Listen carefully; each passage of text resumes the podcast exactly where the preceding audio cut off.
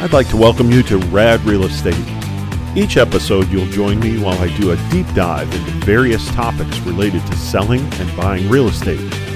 I'll talk about the state of the market, how to negotiate a contract, getting a home ready to sell, what to look for when buying, how to buy with a builder and what to expect, what's in the economic news, market trends, and how it all relates to real estate.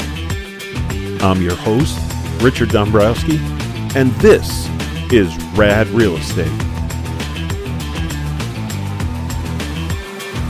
Well, thank you for tuning in once again to Rad Real Estate. The last time we talked about getting your home staged or doing that staging yourself and making sure you have the optimum curb appeal for your home so that when people drive up in front of your home, they are impressed and it draws them in and they want to see what great things you've done inside your home.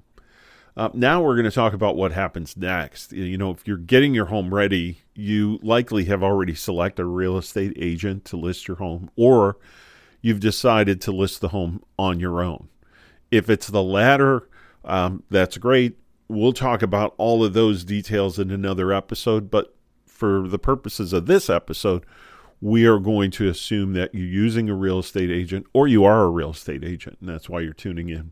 It's important that you have a real estate agent that is very instrumental in getting your home ready. You want someone that has played a part in helping you get it staged, helping you get that curb appeal exactly where you need it, so that when they schedule to have photos taken, everything is pristine. And gone are the days that you can just take the photos yourself and put those in the MLS. Gone are the days that the real estate agent can take the photos themselves and put it in the MLS. Now, I realize that our phones take awesome pictures right now. They really do. But you want to have someone that can that can take these photos. They do it for a living. Um, as an example, several of the companies that I use they take multiple pictures at multiple exposures from the same angles throughout the home, and then their software weaves together each picture uh, from the same angle and takes the best parts of it. So, what you end up with is a really excellent picture. Let me give you an example of when that hasn't happened in the past for me. You have photographer come out, they set up their camera, they take pictures. They use one exposure, they go from room to room, taking different angles within the room. So maybe from each of the four corners of the room, and then you get to decide which is the best picture. Realistically, the best pictures should be those that are taken from like a doorway into the room. You could see the windows, and then you, if there's good scenery outside, trees, bushes, what have you, outside, then you get that beautiful green contrast in the window. If it's taken at one exposure, then one of the parts of the picture is going to be wrong, either the inside of the room or the outside of the home.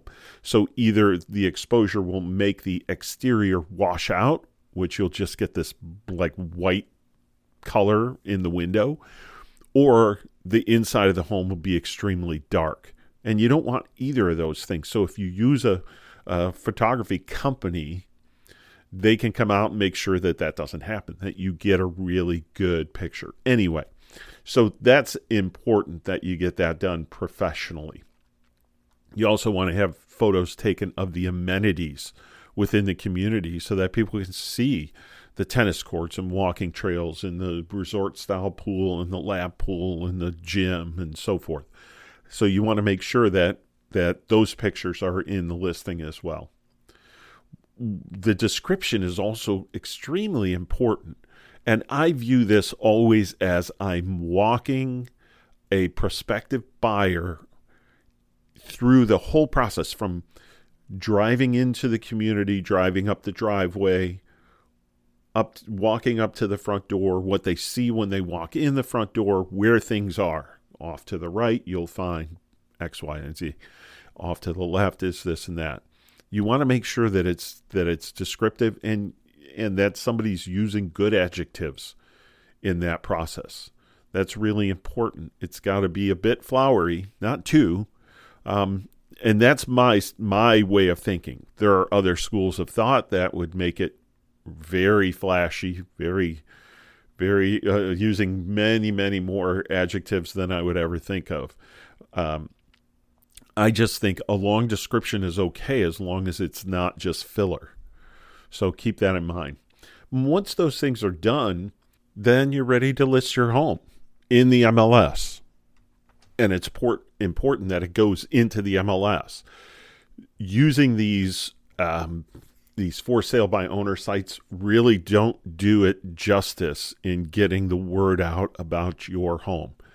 And the way that I always view this is that you want to cast out the broadest net possible over the buying public. And if you're using, as an example, a Zillow website, well, that doesn't get syndicated anywhere. The only place that people will find that is on Zillow. And so that limits your buying pool to the people that know that Zillow has a for sale by owner option. Those buyers are using Zillow as a search tool. So anybody that's not w- would not see your listing, which is really a bad bad thing for you. So if you have it listed on Thursday, then you ha- if you have serious buyers that are the ones that are sitting there waiting for a home like yours to come on the market, they're going to want to see it quickly. So that means that your first viewers of the home in person are going to be your best buyers. Um, when when we put a listing into the MLS, by the way, it automatically syndicates out to Realtor.com, Zillow, Trulia, although I think Trulia is more or less a thing of the past. But what you want is an agent that is syndicating that listing out to other websites. As an example, when I put a listing into the MLS, I submit it and it goes out to 927 other websites other than realtor.com, Zillow, and Trulia. Because again, I want to cast the broadest net. So now in the listing, you want to make sure that there's all kinds of information that's available to the buying public and to the realtors out there. You want to make sure that your description says that the chandelier in the dining room does not convey. That shouldn't be a surprise to somebody down the road. Uh, now, how about paperwork? Once the home's in the in the MLS, what else can you do? Well, you can add as a realtor, we can add documents to the MLS that other agents can see. So the consumer can't see those, but the agents can and those would be um, well you you wouldn't upload a contract unless you wanted a very specific contract used that was already populated with information. Uh, we'll talk about the contract in a bit, um, and, and, that's with regard to an offer. But there are various disclosures that you're going to want to have included in the upload into the system. Um, let me give you some examples. Chinese drywall during the drywall shortage, there were many companies, many builders that ended up going to resources that sourced the material from China. And China doesn't have as stringent uh, laws as we do here in the U.S. So there were chemicals that were used in the production that negatively impacted all of the parts of the home the the electrical parts like the the copper wiring the AC system lighting, all those things were negatively impacted, not to mention the fact that it had a terrible smell. So um, that was one of the disclosures. So if you have a home that's been sitting around a long time and vacant and it had tri- Chinese drywall, you want to notify somebody of that. CDDs, um, a CDD disclosure. Uh, for those of you that don't know, in Florida, a CDD stands for Community Development District. And basically, what that is is a taxing district, it's a special taxing district that's set up that is uh, helps the developer offset costs in building the the community. The law was established in 1980. It's, it's Florida's Uniform Community Development District Act of 1980. And basically, what it allowed the developers to do is to offset their construction and development costs in putting in the infrastructure, in putting in the landscaping, uh, the roads, and and so forth. It also established a special district that controlled funds that were on the tax bill or that are on the tax bill that are non ad valorem taxes that are used to pay back the bond, for one. That's one part. And the other part is to handle the operating and maintenance of the things that were installed in the community. So, uh, the very first CDD in the country was here in Tampa, in Tampa Palms. Moving on, another disclosure that we want is a seller's property disclosure. what is it for? Well, it's for the owner, you, the owner, to tell everything about the home. What about the structures, the systems, the appliances? Are they all in working order? Is everything good? If not, you should disclose that it's not. It could just come back to haunt you if you don't give all the information. How about uh, termites or WDO, wood destroying organisms? Has there been any damage because of them? Have there been any repairs because of them in the past? You want to let people know about that. What about water intrusion? Has that uh, at past or uh, presently is that affecting the property? Uh, are there any drainage or flooding issues? Flood is it in a flood zone? Um, you know, you want to make sure that people know what the flood zones are and if the home is in a flood zone, if it requires flood insurance or not. Is it in the coastal construction control line? Uh, uh let me explain what that is. It's special siting and design criteria for that area that's close to the the coast. So there's special building codes that exist for those areas because they're more exposed to wind and potentially water damage. That storm surge that we saw just recently with Hurricane Ian and Hurricane Andrew many many years ago and the multitudes of hurricanes since then um, there's more stringent standards that exist for building homes in those areas. And what's the location of the coastal construction control line? Well, that is within a certain distance to the coast, um, up around Pensacola, Panama City Beach, Destin, and then there's a break in it, and then it starts back up around the Tarpon Springs area, just a bit north of that, all the way around the bottom of the state and back up again on the east coast up to north of Pensacola at the state line. So that's our coastal construction control line. So you need to be aware of that. Is the, does the home sit within it, um, and what is required when it is. Other items that you want to note on that uh, seller's property disclosure are: Were there any plumbing issues? How about pools and hot tubs? Did they do they work fine? Is all the equipment owned and all of that? And then how about sinkholes? Have there been any past or present settling issues? Has uh, an insurance claim been filed um, about a, a sinkhole or a settling issue? That's really important to know because your ability to get insured is going to be affected by that information. Um, the next thing is is there is there a deed or homeowners association? What are the restrictions, boundaries, access roads? Is there an HOA, a homeowners association? Are there proposed changes to any of the rules and regulations? Because some people might decide because there are changes that are going to occur that they're saying, well, I'm going to get the heck out of Dodge. I'm going to sell my house and I'm just not going to say anything about it. And that way it'll become somebody else's problem. Well, you can't do that.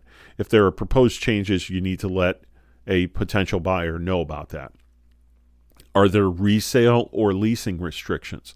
When I sold my house in a community uh, in Pasco County, north of Tampa, we had to let buyers know that they were responsible for paying a half a percent of the purchase price in a in quotes community enhancement fee end quote and that really was uh, could be a hindrance if I was competing with uh, somebody selling their home in a, another community close by that had all my same features. I mean, a half a percent can add up to quite a bit of money. Um, is there mandatory membership in the homeowners association?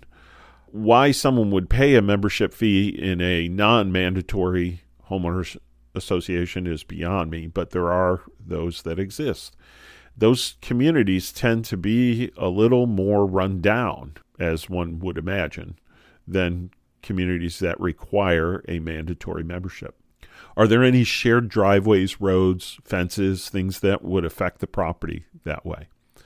And then, are there any encroachments? Does somebody else's property line or does somebody else's uh, uh, road come onto your property? Do they have a sidewalk that encroaches? Is there a fence on on your property? Um, are there any boundary disputes? Are you arguing that in court right now with a with a uh, neighbor? You got to let people know about that. Then there's an environmental section on that seller's property disclosure that talks about things like was the home built before 1978? If so, then there's a mandatory requirement that you include a, another disclosure that that talks about lead-based paint.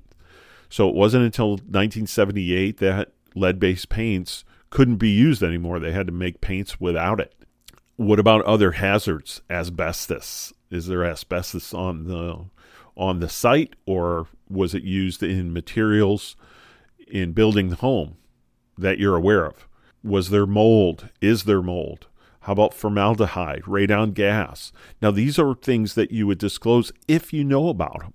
How about methamphetamine? Crazy enough, if that was if if there was a meth lab in the home at some point in time, which Florida can be known to have had that situation, um, you want to let somebody know that. Otherwise, it could be a very very dangerous hazard for them. How about fuel, propane, chemical storage on the site or in the home? And and if there's not any now, was any cleanup done that got rid of all that stuff? So those are all important inf- uh, pieces of information to have. Are there governmental issues um, like d- does your home not conform with the zoning requirements? Did you put up a large shed or an addition or a guest house that wasn't permitted? Are there conflicts with uh, the intended use of the property? Like, are you operating a business out of a residential home? So, all those need to be disclosed on the seller's property disclosure so a would be buyer would be coming into this situation with their eyes wide open. So then we talk about a, a, a, homeowners association in that seller's property disclosure, but there's actually a homeowners association disclosure that um, talks about the fees, the actual fees that you would incur for living in that community as a member of the homeowners association. There are architectural rules. You're going to want to get your hands on all of that information you know, can you paint the home? What color can you paint it? Can you put an addition on? What about landscape? Can it, can you change those things? Are there required maintenance standards? Do you have to keep your grass cut to a certain height?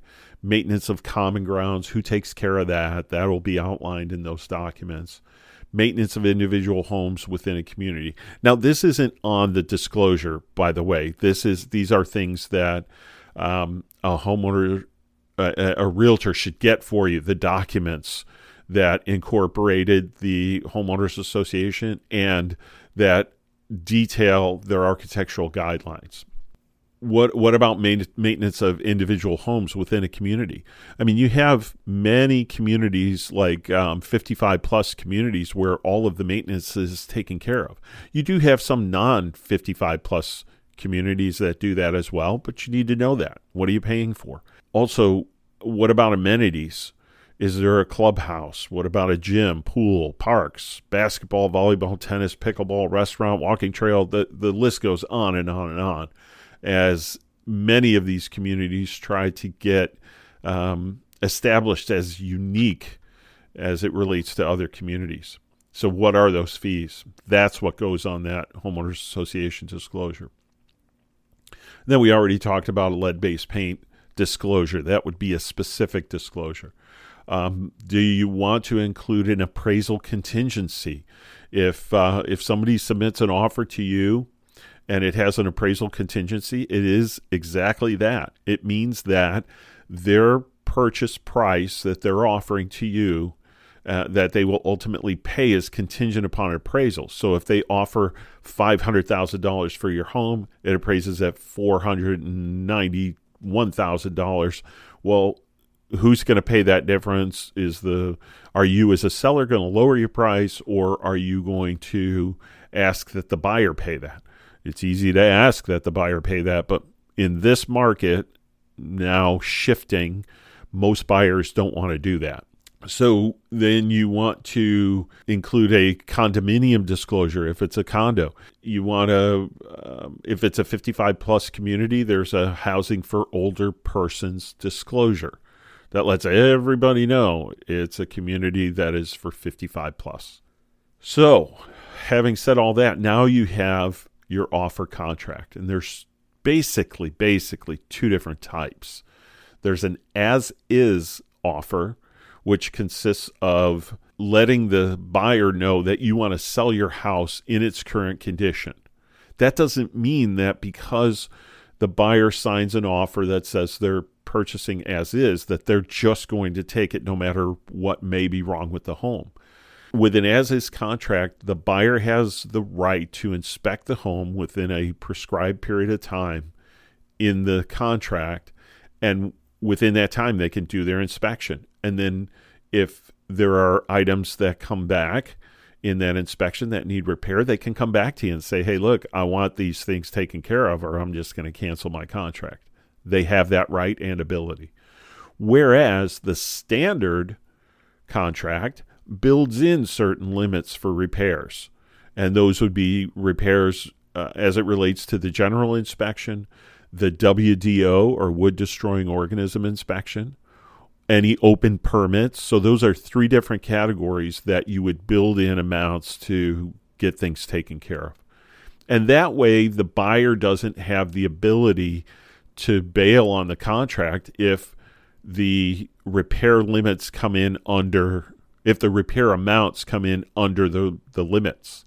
If they come in over, then as a seller, you could say, "Nope, I'm not paying those," and and the buyer can say, "Well, I'm not paying them either." And then you could agree to part ways, and that's okay. There are major components in both of the contracts, like the price, right? If you're getting an offer, what's that purchase price? How much is the deposit amount? That's important because it shows how earnest the buyer is in their endeavor to purchase your home. What type of financing are they doing? Is it VA, FHA, uh, conventional? Are they paying cash? What is the closing date? Is it 30 days, 45 days, 60 days? Do you want a specific closing date? What about a time for a response? You know, many times what we'll do is we'll, when we submit an offer, we'll say we want to answer by the end of the day tomorrow, or we'll give a couple of days, or, or what have you. But you, there will always be a time for response in there within which you have to respond. And if you don't, then it's deemed that you don't care about the offer. You also want to ensure that everybody knows when the offer is submitted what's included in the home, right? So, are the appliances included? What about the play set in the yard, um, the water treatment for the well system, um, furniture that is being left behind, and anything else? Now, we talk about fixtures being included, and there are parts of the contract that talk specifically about the washer dryer, the refrigerator, the range, the cooktop, uh, the dishwasher, garbage disposal. Those things are automatically included. And then any fixtures like um, window treatments and things like that. So if someone had, if you as a seller really were wanting to hang on to your window treatments, you could do that, but you just have to notify a prospective buyer that you're keeping those things or that you're leaving things. Like I said, some people say, gosh, my kids out outgrew that playset and we don't want to have to tear it down and bring it with us, so we're going to leave it behind. Now the buyer can decide, well, I don't want it either. So you got to take that with you, and then that's a negotiation point of the contract. But those are things that you want to make sure that they're all outlined and there are no gray areas in your contract when you go to closing. I had a situation in the past where it said right on the front page that the washer and dryer will convey at closing. Well, the movers for the seller, my client, they put the washer and dryer right on the truck and they brought it over to the east coast of Florida. So when the buyers did their walkthrough and the washer and dryer were gone, it became a negotiation process to say, okay, we can't bring back the washer and dryer. So what are we going to do? We ended up giving a credit, or the seller did, to appease the buyers and give them enough to go buy themselves a new washer and dryer or a used one or what have you. So those are the major components of the contract and what we talk about in getting your home listed, selling your home. We're going to talk in much more detail about about contracts and the negotiation process in future episodes. But I want to thank you so much for tuning in today as we went through part B of selling your home. So thanks for tuning in to Rad Real Estate, and we will see you next time.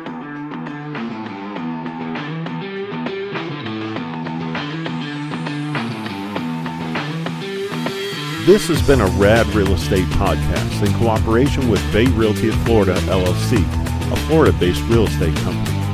Episodes are written, directed, and edited by Richard Dombrowski. The views expressed on this podcast are the opinions of the host and guests of the show and should not be used to make financial decisions or in buying or selling real estate. To find out more information, contact the host directly at bayrealtyofflorida at gmail.com. The theme song is Action by Cube Sounds and can be found on Pixabay.